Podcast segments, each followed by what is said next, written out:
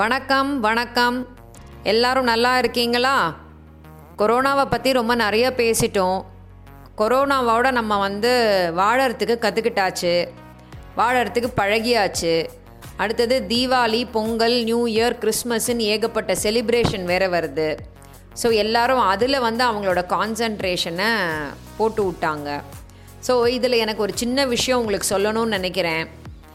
பெரிய பெரிய மால்ஸுக்கோ இல்லை பெரிய பெரிய கடைகளுக்கோ போய் நீங்கள் வந்து உங்களோட தீபாவளி ப்ராடக்ட்ஸை வாங்குறதுக்கு பதிலாக உங்கள் பக்கத்தில் இருக்கிற சின்ன சின்ன கடையில் போய் நீங்கள் வாங்கினீங்கன்னா அவங்களுக்கு வந்து ஒரு நல்ல பைசா கிடைக்கும்னு நினைக்கிறேன் இந்த தீபாவளி டைமில் இது எனக்கு எனக்கு தெரிஞ்ச ஒரு சின்ன விஷயம். இதை நான் உங்ககிட்ட ஷேர் பண்ணிக்கிறேன். உங்களுக்கு வந்து அதில் இன்ட்ரெஸ்ட் இருந்ததுன்னா நீங்கள் அதை யூஸ் பண்ணிக்கோங்க. இல்லைன்னா மறந்துடுங்க. என்னோடய டாபிக் ஆரம்பிக்கிறதுக்கு முன்னாடி ஒரு சின்ன கவிதை. பெண்மை வாழ்க என்று கூத்தாடுவோமடா. பெண்மை வெல் என்று கூத்தாடுவோமடா. தன்மை இன்பம் நற்புண்ணியம் சேர்ந்தன தாயின் பெயரும். சதி என்ற நாமும் அன்பு வாழ்க என்ற அமைதியில் ஆடுவோம். ஆசை காதலை கைகொட்டி வாழ்த்துவோம். துன்பம் தீர்வது பெண்மையினால் அடா அந்த பெண்மையை போற்றுவோம். ஸோ இன்னைக்கு நான் என்ன டாபிக் பேச போகிறேங்கிறது இந்த நாலு வரி கவிதையிலேயே உங்களுக்கு தெரிஞ்சிரும் நினைக்கிறேன். ஆமாங்க பெண்கள் பற்றி தான் நமக்கான டாபிக் இன்னைக்கு. நம்ம நான் நிறைய நெட்டில் சர்ச் பண்ணினேங்க. குவாலிட்டி ஆஃப் விமென் அப்படின்னு சொல்லி நான் வந்து சர்ச் பண்ணும்போது முக்கியமான ஒரு ஏழு குவாலிட்டிஸ் வந்து எல்லா லேடிஸ்கிட்டேயும் இருக்கும் அப்படின்னு சொல்லி அதில் போட்டிருந்தாங்க. என்னலாம் அப்படின்னு சொன்னால் ரொம்ப கான்ஃபிடெண்ட்டாக இருப்பாங்க அப்படின்னு சொல்லி சொன்னாங்க. அதாவது தன்னம்பிக்கை வந்து பெண்களோட குணம் அப்படின்னு. ப்ரொடக்டிவ் ரொம்ப உபயோகமாக இருப்பாங்க. நல்ல விஷயங்கள் வந்து செய்வாங்க. நல்ல யூஸ்ஃபுல்லான விஷயங்கள் செய்வாங்க அப்படின்றது இன்னொரு ஒரு குவாலிட்டியாக சொல்லியிருந்தாங்க. ரொம்ப பாசிட்டிவாக இருப்பாங்க. எல்லா விஷயங்களையும் வந்து நேராக கவ நேர் ம நேராக வந்து அதை பற்றி யோசிப்பாங்க அப்படின்னு சொல்லி இன்னொரு ஒரு முக்கியமான குவாலிட்டி போட்டிருந்தாங்க. இதுக்கப்புறம் வந்து கேரிங்காக இருப்பாங்க. மற்றவங்கள கவனிக்கிறதுல தன்னோட முழு கவனத்தையும் செலுத்துவாங்க. அப்புறம் எதையும் கண்டு பெருசாக பயப்பட மாட்டாங்க. அதுக்கப்புறம் தனக்கு தானே ரொம்ப உண்மையாக இருப்பாங்க அப்படிங்கிற விஷயங்கள் எல்லாம் வந்து குவாலிட்டிஸ் ஆஃப் விமன் அப்படின்னு சொல்லி ஒரு லிஸ்ட்டு போட்டிருந்தாங்க. இதில் கான்ஃபிடென்ட்டு ப்ரொடக்டிவ் பாசிட்டிவ் ஃபியரிங் இதெல்லாம் வந்து okay but true for self வந்து நடக்குதா அப்படின்னு கேட்டால் எனக்கு என்னமோ அதில் இல்லைன்னு தாங்க தோணுது. ஏன்னா எனக்கு தெரிஞ்ச ஒரு லேடி அவங்களோட லைஃப்பில் நடந்த ஒரு இன்சிடெண்ட்டை நான் உங்களுக்கு இன்றைக்கி ஷேர் பண்ணிக்கிறேன். இதிலேருந்து நம்மளுக்கு ஏதோ ஒன்று நம்ம என்லைட் ஆகும்னு நினைக்கிறேன். நம்மளுக்கு ஏதோ ஒரு ஒரு ஸ்பார்க் வந்து கிடைக்கும்னு நினைக்கிறேன். நான் நேராக இந்த இன்சிடெண்ட்டை உங்களுக்கு ஷேர் பண்ணிக்கிறேன். எங்களோட ஃப்ரெண்ட்ஸுக்கு நடுவில் ஒரு வாட்ஸ்அப் குரூப் இருக்குது அதில் ஒரு ஃப்ரெண்டு அவங்க வந்து இப்போ எங்கள் கூட இல்லை கொஞ்சம் தூ தள்ளியான இடத்துல இருக்காங்க. அவங்க வந்து ஒரு கொஞ்சம் மாதத்துக்கு முன்னாடி தன்னோட ஃபிஃப்டியர்த்து பர்த்டேவை செலிப்ரேட் பண்ணாங்க.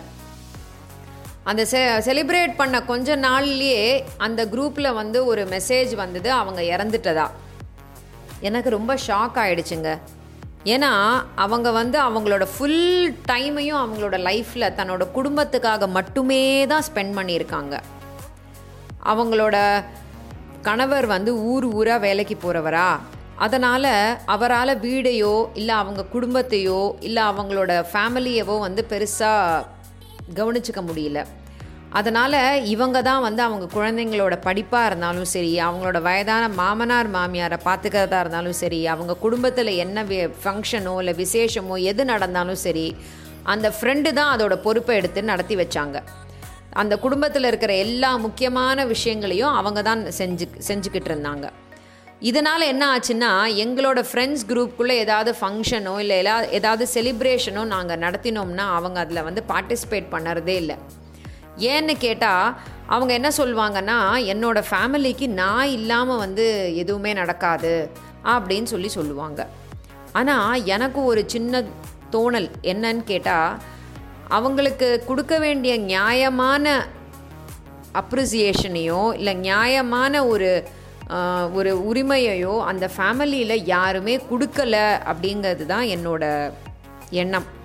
அதாவது ஏன் கே சொல்கிறேன்னா அவங்கள அந்த ஃபேமிலியில் டேக் ஃபார் கிராண்டடாக எடுத்துக்கிட்டாங்களோ அப்படின்னு சொல்லி நான் வந்து ஃபீல் பண்ணேன். இதுக்கும் ஒரு காரணம் இருக்குங்க. அதாவது அவங்க மனைவி வந்து இறந்துட்டாங்க இல்லையா எங்களோட ஃப்ரெண்டு ஸோ அந்த கணவருக்கு வந்து நான் கால் பண்ணி அவர்கிட்ட பேசலாம் அவரை கொஞ்சம் சமாதானப்படுத்தலாம் அப்படின்னு சொல்லிட்டு நான் வந்து கூப்பிட்டேன். கால் பண்ணும்போது அவர் அந்த காலை அட்டன் பண்ணவே இல்லை. அப்புறம் கொஞ்ச நேரம் கழித்து அவரே வந்து கால் பண்ணினார். அப்போது இந்த மாதிரி அட்டன் பண்ணாததுக்கு மன்னிப்பு கேட்டார். அப்புறம் அவரோட வாழ்க்கையில் நட அவங்களோட மனைவி இல்லாமல் அவர் வாழ்க்கையில் நடந்த சில விஷயங்களை வந்து அவர் சொன்னார். அதாவது அவர் வ- பூனாக்கு ட்ரான்ஸ்ஃபர் வாங்கிட்டதா சொன்னார். அப்புறம் தான் கொஞ்சம் சேஞ்ச் ஆகணும். தன்னோட மைண்டு வந்து கொஞ்சம் சேஞ்ச் ஆகணுன்றதுக்காக அங்கே அவரோட ஏரியாவில் இருக்கிற ஒரு டென்னிஸ் கிளப்பில் மெம்பராக சேர்ந்து அவர் வந்து டென்னிஸ் விளையாடுறதா சொன்னார்.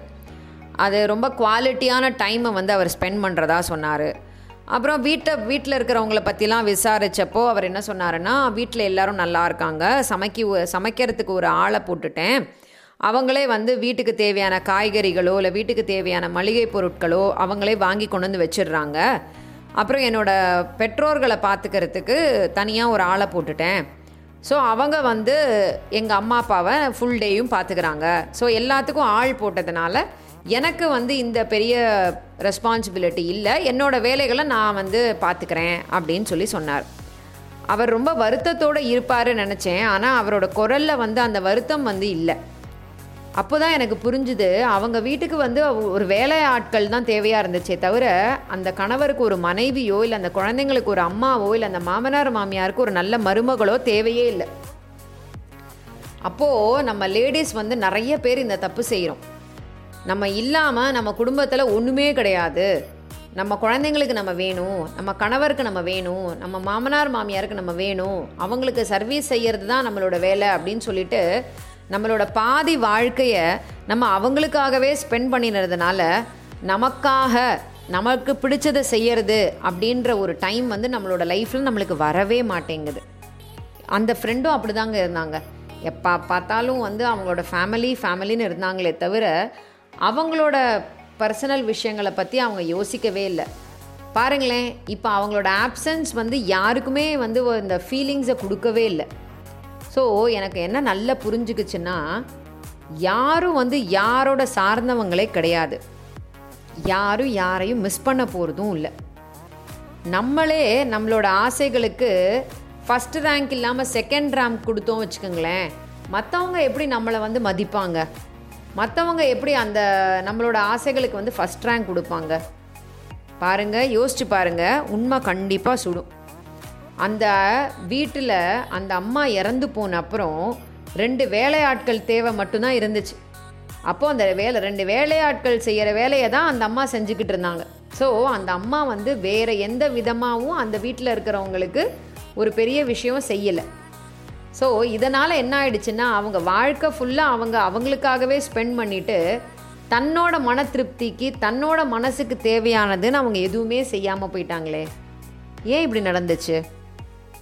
அதனால் நான் என்ன சொல்ல வரேன்னா நம்ம பெண்களாக சில விஷயங்கள் நம்ம வந்து ஃபாலோ பண்ணினா நல்லா இருக்கும்னு நினைக்கிறேன். உங்களுக்குன்னு ஒரு டைம் ஒதுக்குங்க. உங்களோட நண்பர்களோட நல்ல பேசுங்க நல்ல சிரிங்க அவங்களோட உங்கள் விஷயங்களெல்லாம் நல்லா ஷேர் பண்ணிக்கோங்க. உங்களோட பர்சனல் வாழ்க்கையை வாழ கற்றுக்கோங்க உங்களுக்கு என்ன விஷயங்களில் பேஷன் இருக்குதுன்னு கண்டுபிடிங்க அதை எப்படி செய்யறதுன்னு கண்டுபிடிங்க. உங்களுக்கு பிடிச்ச விஷயமா செய்யுங்க. நீங்கள் வந்து மற்றவங்களை எப்படி சந்தோஷப்படுத்துறது மற்றவங்களுக்காக என்ன செய்யணும் அப்படின்றத விட்டுட்டு உங்கள் சந்தோஷம் என்ன உங்களுக்கு என்ன வேணும் அப்படின்னு யோசிக்க ஆரம்பிங்க. எல்லாருக்கும் நீங்கள் தேவை தான் ஆனால் அதே கேர் அதே லவ் உங்களுக்கும் வேணும். அதையும் ஞாபகம் வச்சுக்கோங்க. நம்ம கூட பழகிற பெண்களுக்கு நம்ம தான் வந்து ஒரு கைடாக இருக்கணும். அதனால் மற்றவங்களோட ஸ்ட்ரெஸ்ஸு மற்றவங்களோட ப்ரெஷர் என்ன இருக்குது அப்படின்றத கேட்டு தெரிஞ்சு அவங்களுக்கும் ஒரு ரிலீஃபை வந்து நீங்கள் கொடுக்கணும். நம்ம பெண்மையின் சிறப்பே மற்ற பெண்களுக்கு நல்ல விதமாக உதவுறது தான் ஸோ நம்ம வந்து என்ன செய்யணும்? நம்ம வாழ்க்கைக்கு ஒரு நல்ல அர்த்தம் கொடுக்கணும். அதுக்கு நம்ம வந்து நம்மளோட வாழ்க்கையை நல்லா வாழ கற்றுக்கணும் உபயோகமாக வாழ தெரிஞ்சுக்கணும். அதையே மற்றவங்களுக்கும் சொல்லி கொடுக்கணும். அதாவது செல்ஃப் லைஃப் அப்படின்ற ஒரு கான்செப்ட் தான் இன்றைக்கி வந்து நான் எடுத்துக்கிட்டது. செல்ஃப் லைஃப்னா என்ன அப்படின்னு கேட்டால் உங்களுக்காக நீங்கள் வாழறதுன்னு அர்த்தம். சரி இதனால் என்ன நடக்கும் அப்படின்னு கேட்குறீங்களா if you live your own life you will feel more fulfilled because instead of spending time in worrying or trying to please others you use your energy on your self doing whatever you want doing whenever you want After a while, you will start thinking only positively and you will do only positive things which can spread the positive vibes all over. So உங்களுக்காக வாழ கற்றுக்கோங்க உங்களுக்காக சந்தோஷமாக இருக்க கற்றுக்கோங்க அதை பார்த்து மற்றவங்க கட்டாயமாக சந்தோஷப்படுவாங்க. நல்லா இருப்போம் நல்லா இருப்போம். எல்லாரும் நல்லா இருப்போம். மீண்டும் அடுத்த வாரம் இதை மாதிரியே ஒரு இன்ட்ரெஸ்டிங்கான தலைப்போட உங்களோட பேச வரேன். நன்றி.